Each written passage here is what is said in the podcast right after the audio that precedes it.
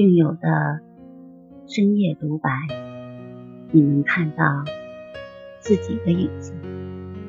你在说，我在听。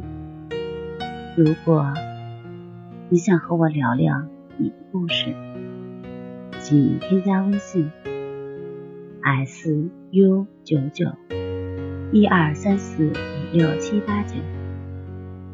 大家好，欢迎来到重塑森林，我是心理咨询师曹春霞。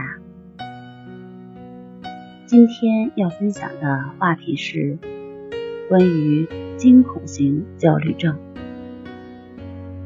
在我的来访者中，有一名四十多岁的女性，患有惊恐型焦虑症。平时不发作的时候，没有什么症状表现，和正常人一样。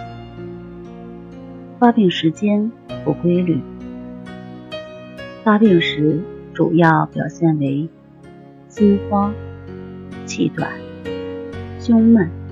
呼吸困难，有濒死感，已经持续吃药两年多，每天按时服用奥氮平等四种西药，药物的副作用很大，造成身体浮肿、便秘、脱发等，但是，一断药就会复发。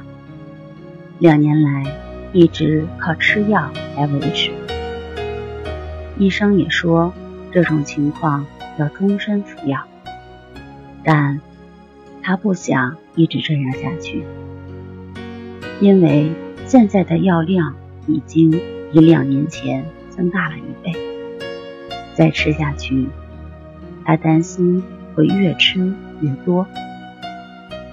在我的来访者中。这样靠吃药维持的人并不在少数。那么，有没有一种安全、有效、能慢慢断药的方法呢？根据我们的经验，通过系统的康复训练是可以达到这个效果的。好了，今天就和大家分享到这儿，那。我们下期节目再见。